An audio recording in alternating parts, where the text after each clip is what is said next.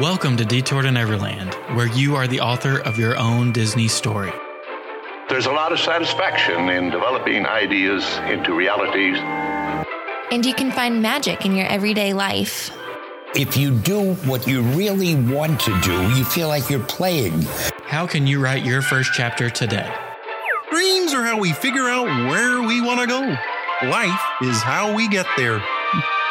I'm headed this way. We're your hosts, Brendan and Catherine.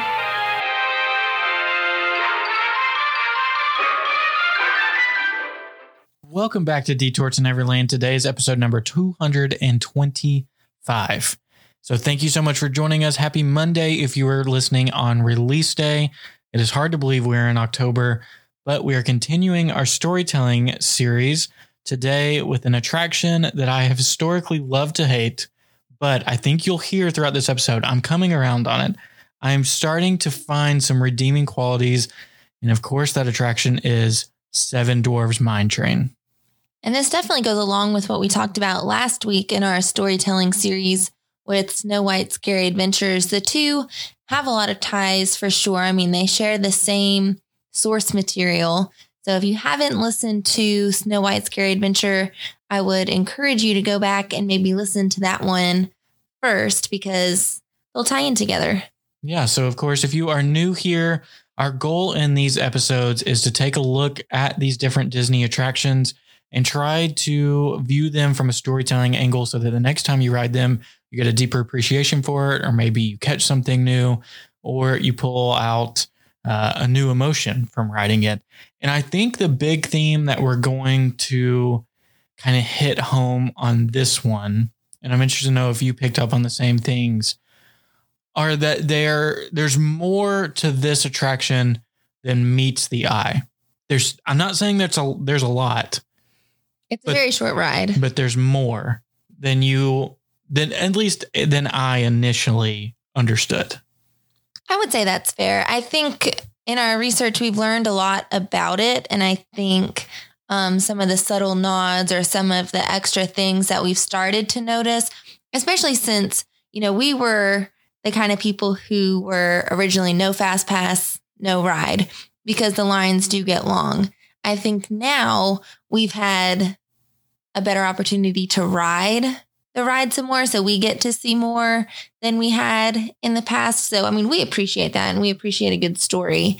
And I think this ride does tell a story. So let's lay the groundwork for some of the foundations of it. This attraction opened on May 28th, 2014, as part of the new Fantasyland expansion in the Magic Kingdom. So, where it sits was previously 20,000 Leagues Under the Sea, but it wasn't back to back. Of course, 20,000 Leagues Under the Sea closed way prior to that, and they just filled that lake and it was empty for a while. And then it also bleeds a little bit over into where Toontown used to be as well. That's another discussion. I miss Toontown so much. Well, I mean, I think for us, Toontown just like screamed childhood. I mean, I can't tell you how many pictures I have in like Minnie and Mickey's houses. I mean, we would spend forever back there. So I agree. It's sad to lose Toontown. I'm glad we still have it in Disneyland, but you have to admit, New Fantasyland is incredible. So, if you're not familiar with what that expansion brought, so thinking about all those areas like the Little Mermaid area, uh, Be Our Guest was part of that, the Enchanted Tales with Belle. And then they also refurbished where Snow White's Scary Adventure was and turned that into Princess Fairy Tale Hall, where now you can meet who? Tiana, Rapunzel, Cinderella, Tinkerbell? No, Tinkerbell's up front. Yeah, I feel like maybe that Elena of Avalor. Avalor, maybe for a while. Maybe it's a rotating thing. It probably is. So that's kind of where we sit. And now it's sandwiched in there, right in between Little Mermaid and Winnie the Pooh. It has a massive footprint. It does. And I think that kind of brings me, as we're talking about some of these key stats, the biggest elephant in the room is the length of this ride. So it is two minutes and 50 seconds long. For an attraction with that big of a footprint and with that long of a wait that normally happens, I think that's where a lot of people check out. And I'm guilty of it. I've been guilty of it for years that if you wait two hours, it's simply not worth the payoff. And so I think for the sake of this discussion, we just have to get past this. We have to assume that you have a fast pass or assume that you rope dropped it, whatever it might be. I guess, you know, we don't get too much into park planning or anything like that, but my suggestion would be don't wait more than 45 minutes for this. Well, I I will say, I mean, that's just kind of our motto for everything is that we don't wait. But I could see that if you have kids and you know, this is like an intro roller coaster, in a way, you're almost making an investment by doing this one before taking them on like a slinky or a big thunder mountain or something like that. And I mean, for kids, I think the allure is there. I mean, maybe for parents or siblings or whatever it might be, the waiting isn't very glamorous, but eh. So you brought up one of my first points that I had about this and the role that it plays in that used to, I think many many Disney kids first roller coaster, especially people who are our age, it's always the Barnstormer. Always. Yeah. Has this completely killed the Barnstormer? Oh, I hope not. When's the last time we rode the Barnstormer? We're probably too. Can we even fit in the Barnstormer anymore? I mean, I feel like the Barnstormer was built for toddlers. Maybe our niece could fit, but I think that's about it. I feel like in Disneyland it's Gadgets Go Coaster, and in Disney World it used to be Barnstormer, but now I think a lot of kids' first roller coaster is Seven Dwarfs Mine Train, and I almost that makes me a little sad. It makes me sad. I think when looking at the ride, though, I mean, there's definitely some angles because you can walk all the way around it. There's some angles where you can see some pretty decent drops. It's hard to kind of call them drops, but you know, you can see that and it does look like it's going pretty fast. But then there's other parts of the ride where, you know, it doesn't seem too bad. Like it's kind of tame. I wonder if people choose Mine Train because like it looks a little more like happier and maybe less intimidating. Whereas Goofy's is still, I mean, it still looks like a roller coaster, right? It's obviously a very small roller coaster, but it looks like a roller coaster. So I wonder if it's still kind of intimidating. And I don't know what the height requirement is. I'm not sure if there's a difference and if that has anything to do with it. I don't know. I know it's 38 inches for Seven Dwarfs Mine Train. I would assume that Barnstormer is very similar, Yeah. maybe slightly lower, but probably not by much. Mm-hmm. But I do think that there is a, just from looking at it from the outside, and the way that all of the earth is built up around this coaster, you don't see freestanding steel structures like you do in a normal roller coaster setting. It's kind of like Big Thunder Mountain in that way.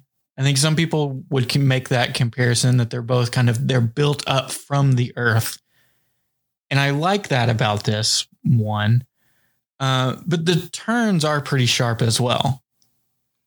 That's true. I mean, and the cart swings. I mean, I think that's like an additional thrill factor for a kid who's not used to riding it. But I mean, I think it ties in with technology too. I mean, I can't think of another roller coaster that swings like that.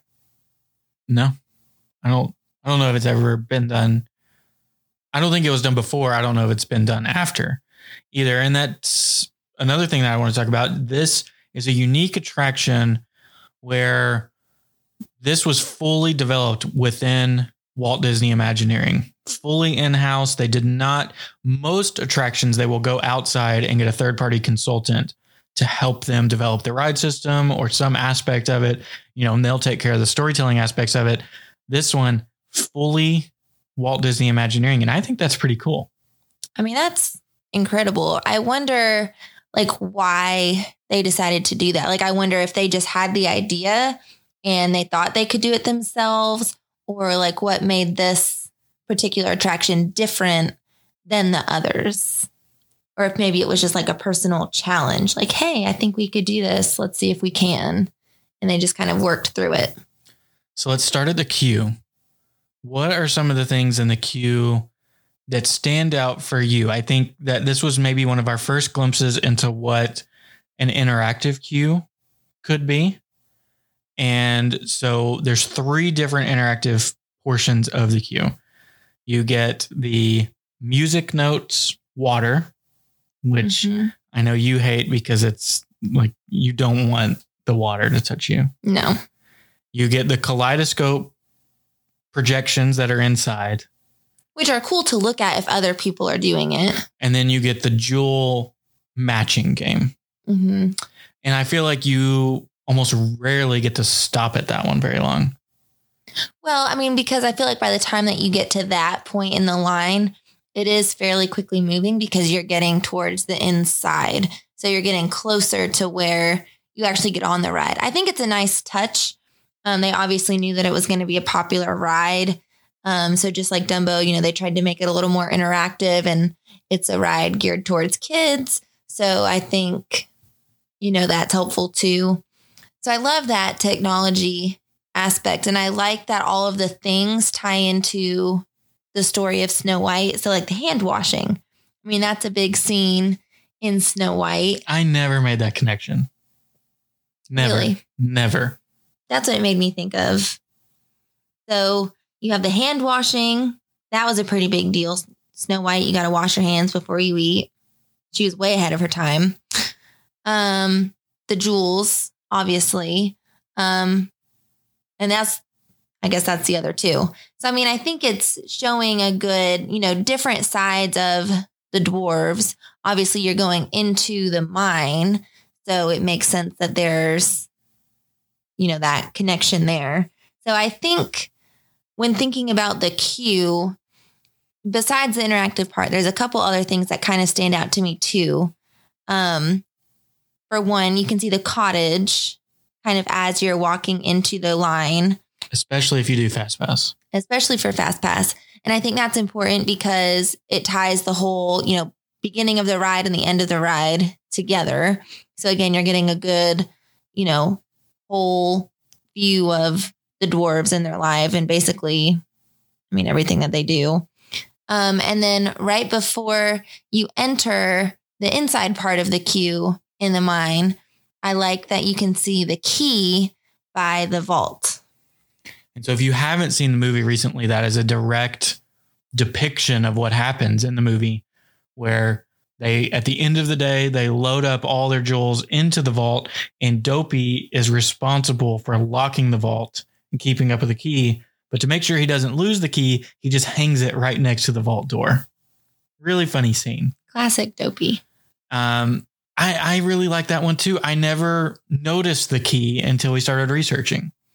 Yeah, I mean, they're just, I think they're little things that you miss. And I feel like, especially since as you go into the mine, you're probably really excited to A, get closer, um, and then B, get some air conditioning. So you, you know, just kind of rush on in without looking at it. But I think that's a nice touch.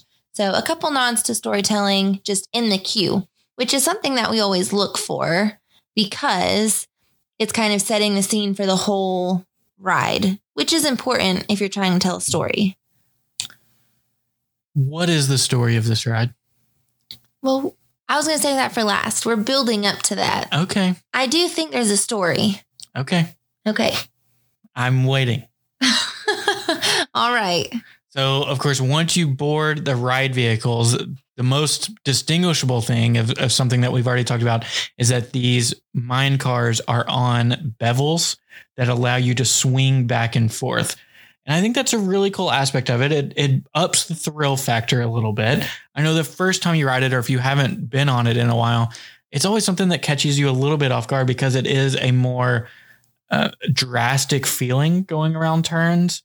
My favorite thing, and I know you hate this, is when you slow down to go through the mine scene. I always rock back and forth and try to see how much I can rock my train.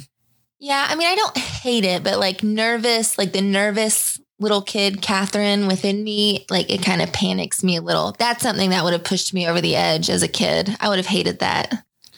I know that some of the nods to Snow White's Scary Adventure take place in this part as well that you like, right? Are you talking about like in the very beginning of the ride? Yeah. Yeah. So on that very first lift, so there's like two lift parts in the ride. And on the first one, when you're outside, I mentioned this last week for Snow White's Scary Adventure, but I like that you can see the two vultures and you cannot confirm nor deny that they're the same or that they're replicas. Either way, they're supposed to mimic the vultures that were originally in Snow White's Scary Adventure. So I don't know if they're the exact same ones or if they're replicas. I like to pretend that they're the same because that makes me happy, but I don't know if that's a fact. And then one of the next scenes would be going into the mine, like I mentioned. And I want to talk about the projection mapping. Yes, I have a love hate relationship with this because I'm honestly not a fan. I was a fan. When this attraction first came out, I thought projection mapping the faces, and if you're not familiar with that terminology, it's just the way that they are using lights and video to throw the face onto the dwarves. It's the same thing that you see in Frozen Ever After. Frozen Ever After ruined it for me. I think they do a much better job with it here. And when we talked about Frozen Ever After, we mentioned it's mostly because of their very fair skin. Like you can, it's like they have a makeup line. Here, they don't have the same issue, but I'm a sucker for just a classic animatronic just because, I mean, I know how, I guess, how much work would go into that. I mean, I don't know, but I can imagine how much work would go into it. And I know that the photo mapping is a huge, you know, piece of technology. And I can appreciate that it gives them like a wider range of facial expressions and everything like that. And I mean, I think that maybe helps tell the story with, you know, seven unique characters, you know, all the dwarves. But I mean, the other half of me is like, it's just kind of the, not the lazy way out, but like the easy way. You know, let's just project it on there. Yeah. I mean, I think I liked it before. Now, over time, especially now that we've seen how far animatronics have come, it just it looks really poor. I do think a projection mapping that I do like, throwing it back to some of our old episodes, is Constance in Haunted Mansion. I like her projection mapping because Well- she's supposed to be a ghost. I get uh, there's a difference there. It is. I, I agree. I think it fits well in that context because you're going for that kind of look. I mean, it, it fits a ghost. I don't know if it fits the dwarves. So, and but let's be honest, in this scene, are you doing anything other than singing hi ho? no, but I'm looking at the dwarves and singing with them. And I think, especially because at the end you have the animatronics, it almost it's almost mismatched. Even though they're not prominent and you know, sometimes you go by really fast and you can't really see them inside the cottage, it is mismatched. It is mismatched. While we're on the topic uh, topic of technology, I want to talk about PhotoPass. I think this is a really underrated PhotoPass opportunity, mainly because they upload the video for you as well. That's in slow mo, but it's like high def, I mean, it's a great video. and you get at least one picture. Do you get two pictures? Maybe it's one picture and one video. You might get two and two. I just think it's a really great photo pass opportunity. It- like it's one of those that the lighting is always really good right there because you have a really dark background with the dark greens and browns of the mountain behind you. And it just makes for some really good photo pass opportunities. So this is one of the like we don't get I mean, we have photo pass obviously with our annual pass. I sometimes download the Seven Dwarfs Mine Train where most others we typically don't. We don't even look for the ride photo most often. Well, and I also have to think too. I don't know exactly why they chose this ride for video. I mean, we don't have video on other rides, do we? Tower of Terror. Tower. Okay, yes, you're right.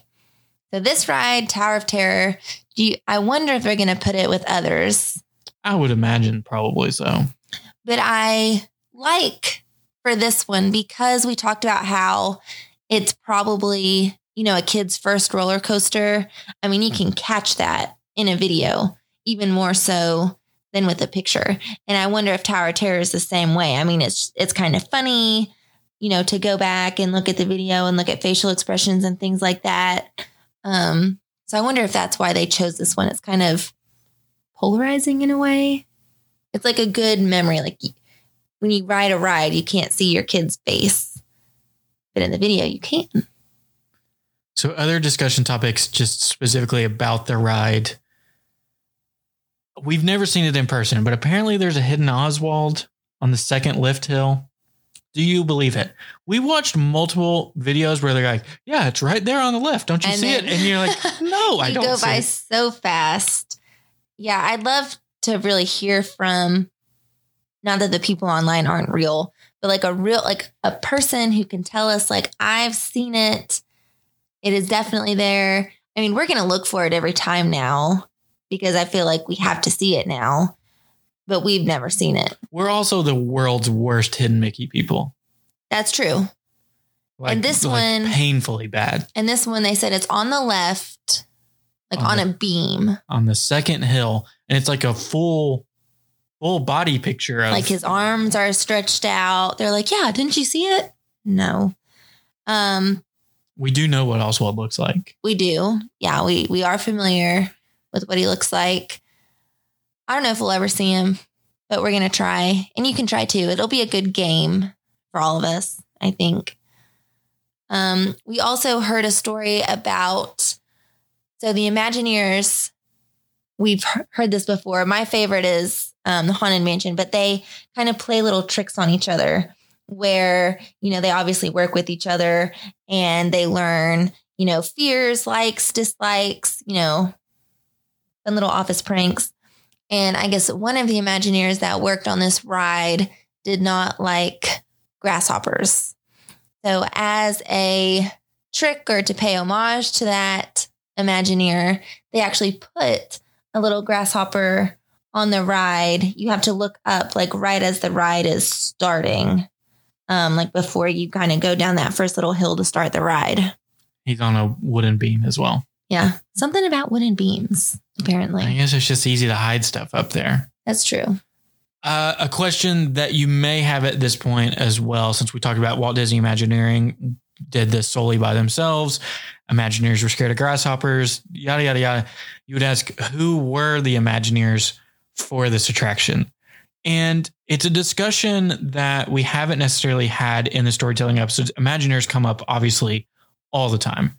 We love to share their stories and their different takes and just like you know how these stories came to life and if you've done research you will notice that as time has gone on and i'm hoping that this will unravel itself through history you know as books are written and documentaries are made like the imagineering story and things like that but as time has gone on the more recent rides you don't get to see or hear who is in charge as much anymore there's some that you can put together by yourself. Like a lot of what Joe Rohde does, he's out there doing the press conferences himself Mm-hmm. and he's doing the interviews. We knew that he did Guardians of the Galaxy Mission Breakout because he talked about it extensively.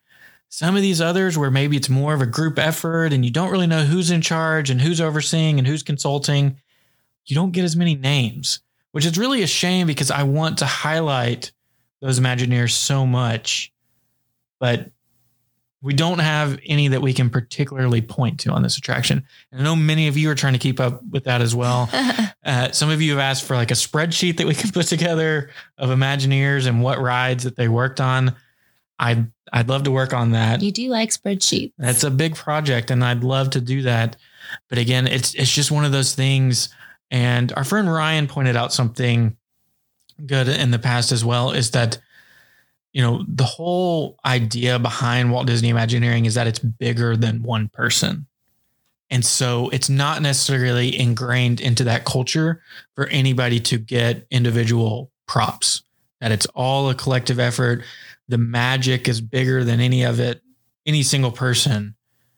And I think we all respect that and that's why we love it so much. But I that's a conversation I've wanted to have for a while. And this is a good example of why we can't just nail it down. There's not a spreadsheet that you can reference. Yeah, not always, but maybe someday. Like you said, I would love to get more, you know, like part two of the Imagineering story on Disney Plus because we love that so much. But for now, no Imagineers. Is there anything else you want to talk about for technology or you want to move on to storytelling? I mean, I don't really have much else for technology if you don't. So, storytelling. So, Brendan, you don't think there's a story here. Is that what we're getting at? I think the story is that you're visiting the characters from Snow White. There's no specific event happening. I guess if you have to place it within the movie, it's after Snow White meets them, obviously, and before the evil queen has given her a poison apple.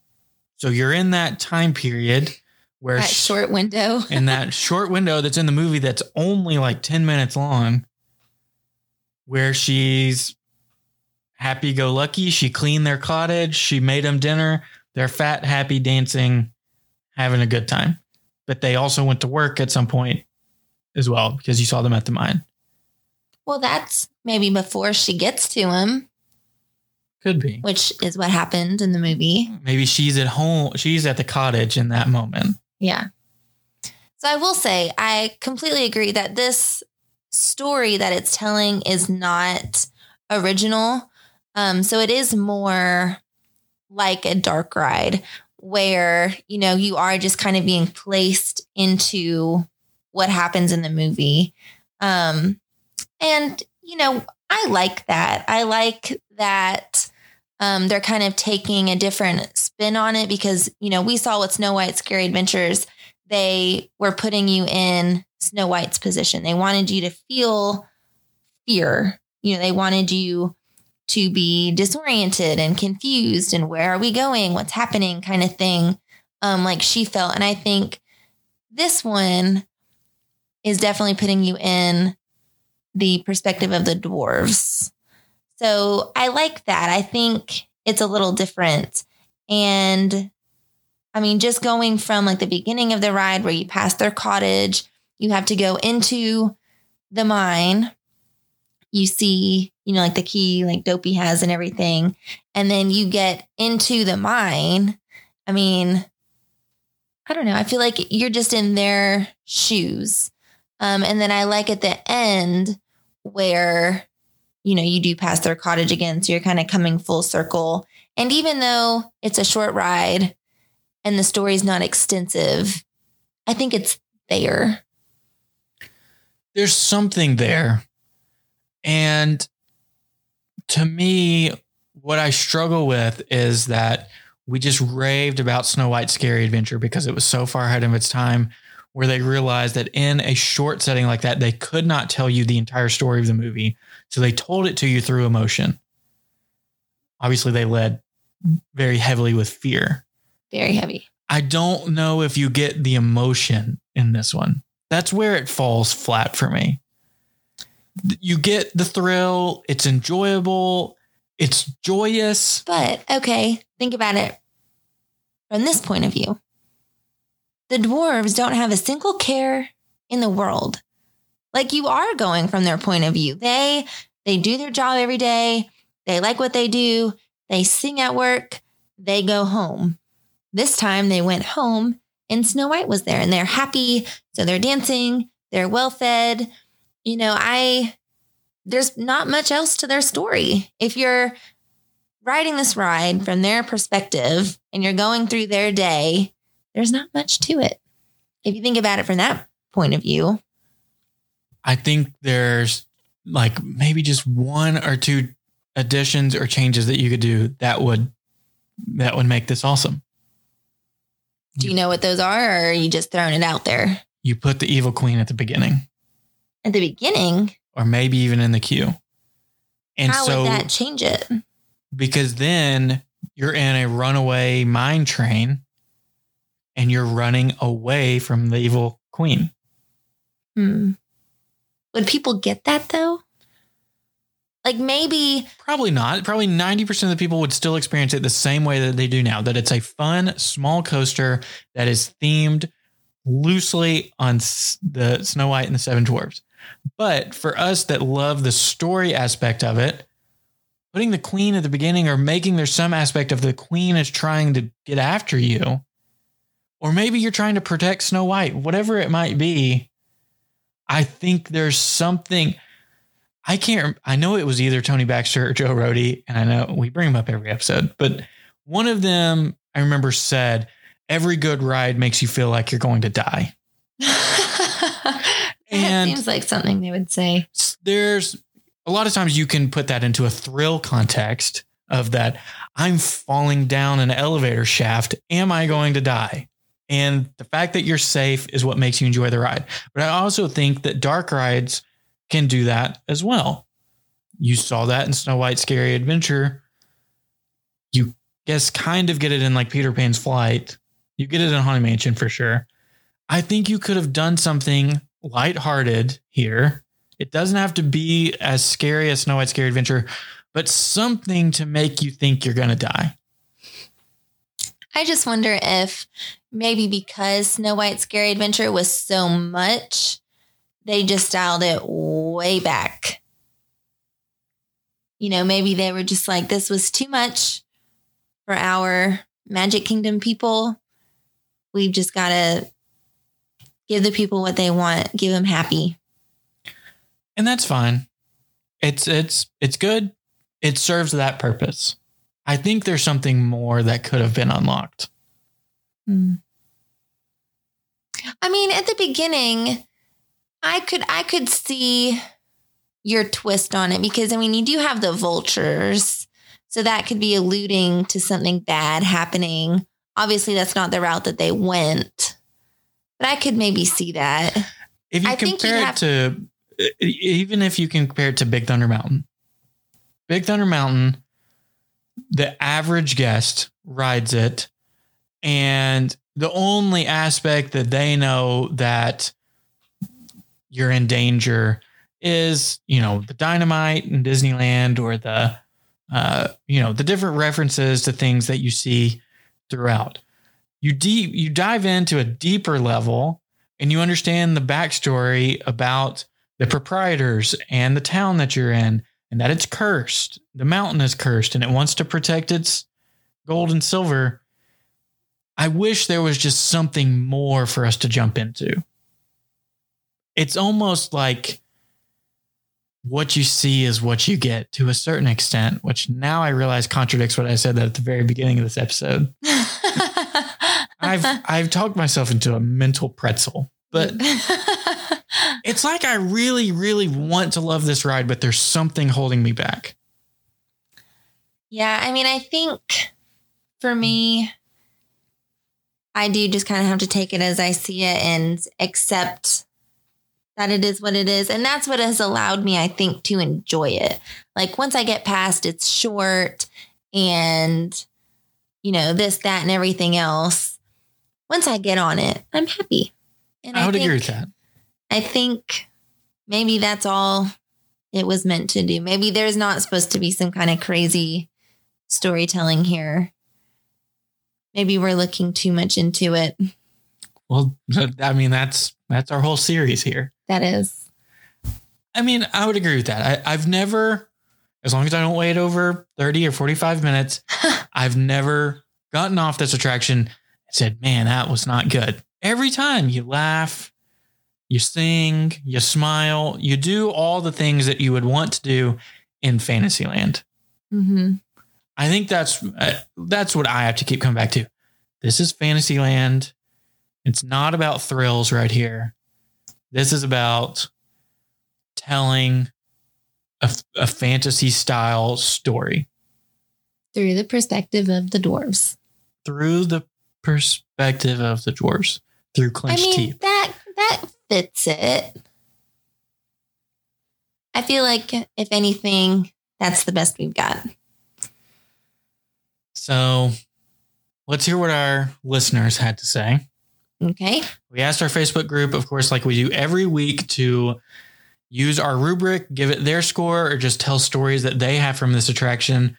So our friend Catherine said an eight and a half for me. My kids love this ride and always want to ride it when we go, but I'm not one to wait very long for it. I think you got a rope dropper, you got to fast pass it. Yeah, unfortunately, those are really your best options. And, you know, we're not much more for rope dropping, but you got to do what you got to do. I know, crazy, crazy. Um, Lauren said, I love how smooth this ride is, and I love that it's based on an old classic movie instead of something new and trendy. And I think I can appreciate that too. So we watched Snow White and the Seven Dwarves before last episode on Scary Adventures. And that movie was much better than I remembered it. there's a lot more that I think there's scenes that I had completely forgotten about, like the hand washing, for example. Completely forgot about that. Um, there's some things about the evil queen that I completely forgot, you know, like her purpose, like why she hated Snow White, what she wanted to do to Snow White, um, different things like that. Um, just like the the real depth of her evil. So I do think that this is one that should be revisited. And I think, you know, maybe this ride doesn't do a, a good job of completely telling Snow White's story. But I also think, you know, in storytelling that these rides are getting away from that. You know, they're not just doing a retelling of the story anymore. Amanda gave it a 9.25. So she, the only thing she marked off for were worth the time investment. Uh, she chose the 0.75 category, which is check the wait time constantly, see if you can fit it in, and then standby worthy, no more than 30 minutes. So similar, similar type questions. I think kind of everybody's on the same page there that, but everybody's on the same page, but people still get in line for it all day long. I, I think because your kids can really persuade you. I mean, if Ellie said, Uncle Brennan, will you take me on this ride? Four hours. Exactly. We'd be in that line happy about it. Thankfully, she's not tall enough yet. so Sarah gave it a seven and a half. She said, I have so many great memories with my family on this ride, but it's on the shorter side, especially for how long many people have to wait. I always rope drop or fast pass it. So way to go. We agree. And then lastly, Stacy gave it an 8.25. I'm not a big roller coaster fan, but this ride is just so perfect for me. Perfect thrill factor, exciting, but not too much. And the dark ride elements are so fun. That brings me up to a point that I missed. We're circling back. Circle the wagons, rewind. We're going back. Was this one of the first story coasters that you've been on? Uh, So Um, when when I talk about a story coaster, I think Big Thunder does it to a certain extent, okay. not a ton. So you wouldn't put Big Thunder in that category? to me, one of the biggest things of a story coaster is that it shows you different scenes at different speeds. So I'm thinking So you're completely disregarding your comment that there's no story here. This is a story coaster. I'm saying that it laid the groundwork for story coasters, which now is my favorite type of attraction. Without a doubt, a story coaster is everything and anything that I could ask for. Slinky Dog Dash does it to a certain extent. And then the pinnacle is Hagrid's. Slinky does it more through the queue and the surrounding land. But Hagrid's magical motorbike, which now we're jumping over to Universal, that is the pinnacle story coaster. And I think Disney's going to go that route. I I mean, I think they have to. I think that Guardians of the Galaxy Cosmic Rewind is going to be a story coaster. It has to be to a certain extent. And does this Seven Dwarfs Mine Train, where it plays with the dark ride elements and the coaster elements, was it groundbreaking in that way? I'm trying to wrap my head around like the the whole story coaster concept now and trying to categorize a lot of different things. But I mean, yeah, I think since this ride, we've seen a lot more development and a lot more like going towards that direction. I mean, we're going to have Tron very soon. Um, I would say the Incredicoaster falls into this category. And I love the Incredicoaster because I feel like when you look at it, it looks just like a, you know, your normal standard roller coaster. And then when you get on it, there is a story. And it's so subtle, but it works. I'm obsessed with the Incredicoaster and I've only ever done it once. Um, so I'd say yes. I don't know if they knew what they were doing when they did it. Like, I don't know if they knew at this time that this was going to be almost like a new category of ride. Because most story, or, or sorry, most coasters can tell a story, but it's mainly done through the queue and the exit. That's what I think Big Thunder falls into. So then, in that standpoint, I would say Slinky kind of falls into that too. That's fair. I mean, the fact that Slinky talks to you makes tells me a story. But I'm the biggest Slinky Dog fan in the world, but I just have to. Again, we need we need rubrics. so maybe Slinky's not a story coaster, but Hagrid certainly is, and I think this is too. I think it's on the lower end, and it was, you know, done back in 2014. So I think it was a brand new concept at that time. So just like Snow White Scary Adventure, this ride is ahead of its time. Correct, but I think Snow White Scary Adventure was ahead of its time and it set the bar for the longest time as what a dark ride was supposed to be. This one like scratched the surface on what you can do in a story coaster setting. And it was all done by Imagineers. So maybe that's why. Bravo. Maybe that's how we have this new category. Thank you, Imagineers. Thank you for Hagrid's. that's Stop bringing up Hagrid's. Wrong park. We're doing an episode on Hagrid's eventually. I mean, eventually we'll have to. Once everybody's had a chance to ride it and like six years, then we'll do it. If we can wait that long.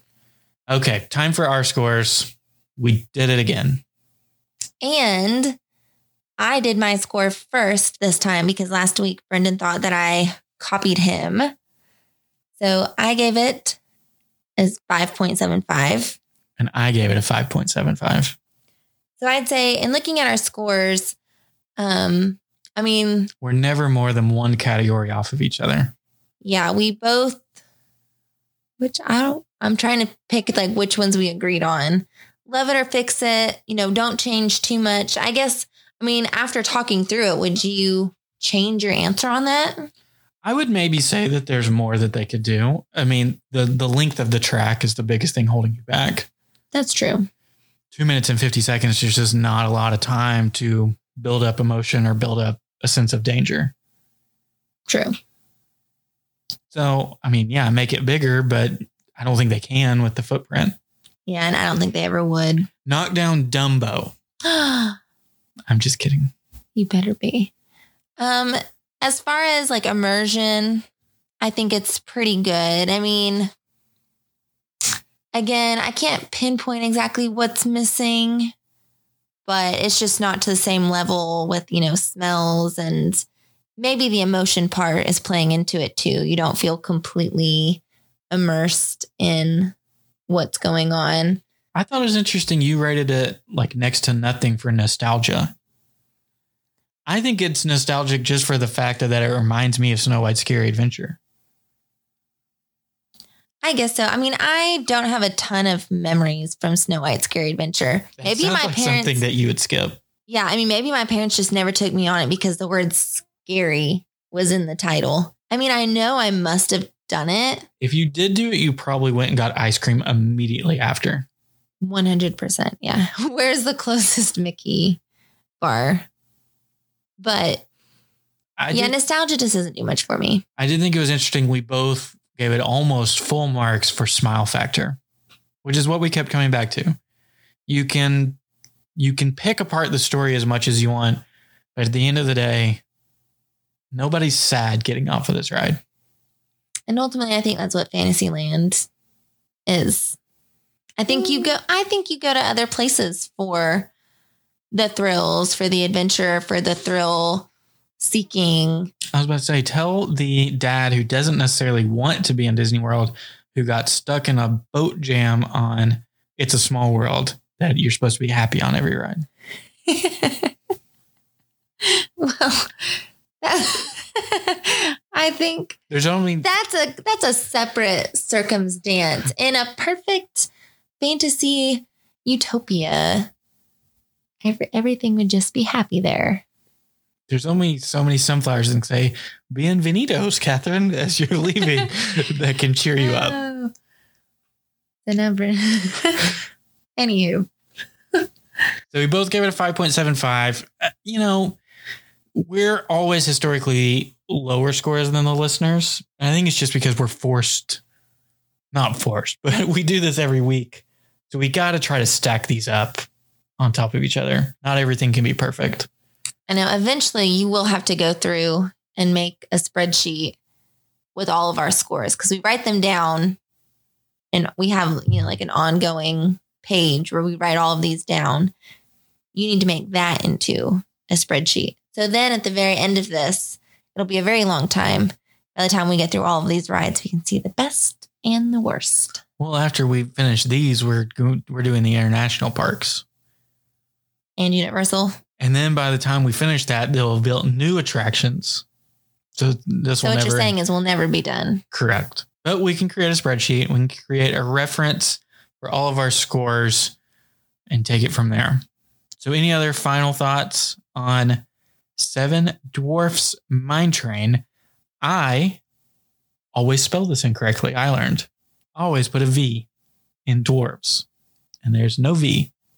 What? No, that is not. That cannot be right. I feel like Seven Dwarfs with an F Mine Train. Huh.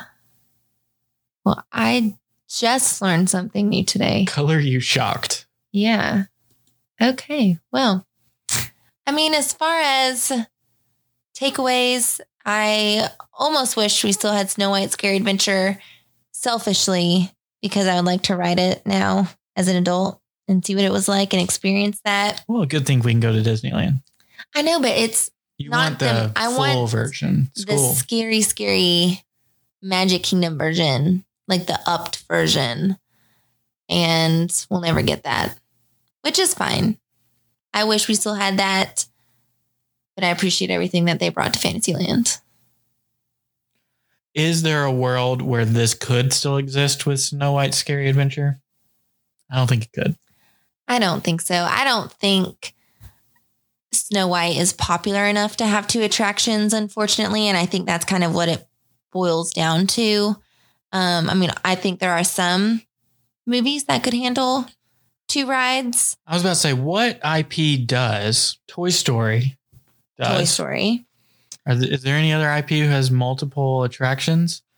I guess Little Mermaid, technically, between the show and the ride. I guess Frozen But in the same park. in the same park.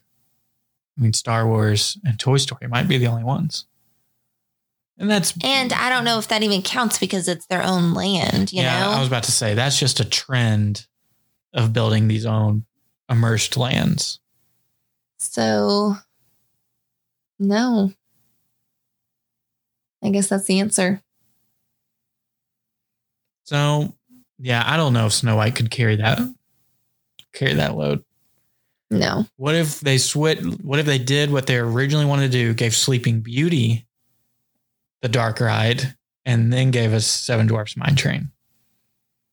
I would be quite interested in that because I do think, like Snow White, we need to go back and watch that one. I think it's probably a lot darker than we realize. I think Maleficent falls into that same realm as the evil queen, where I think she's a lot darker than maybe we give her credit for. Mhm. And her little henchmen, they're kind of creepy, aren't they? I can picture them in my mind. I don't even know their names. She also turns into a dragon. That's true. That would be a killer ending. Talk about thinking you're going to die. It burns you. It literally burns you, scorches you. Mm-hmm. Disney could probably do something really cool with that. Well, thank you so much for listening. Hope you enjoyed this episode about Seven Dwarfs Mine Train. We hope that next time you ride it, that you catch something new, you get a deeper appreciation for it, just makes you think a little bit harder about it, or sparks a conversation between you and your family. We will be back this week, continuing with our second episode in our One Little Spark series, where we are taking emotions and pinpointing where we can try to find those in the parks or at home through Disney. So hope you can join us for that. Make sure you're you are subscribed on whatever podcast platform you listen to and so that you will know when a new episode is dropped. Thank you so much for listening and we will talk to you soon. Thank you for listening to Detour to Neverland. Make sure you subscribe and leave us an iTunes review if you enjoyed the show. Between episodes, you can find us on Instagram at Detour to Neverland or visit detourtoneverland.com. We appreciate you letting us be part of your day. See you real soon.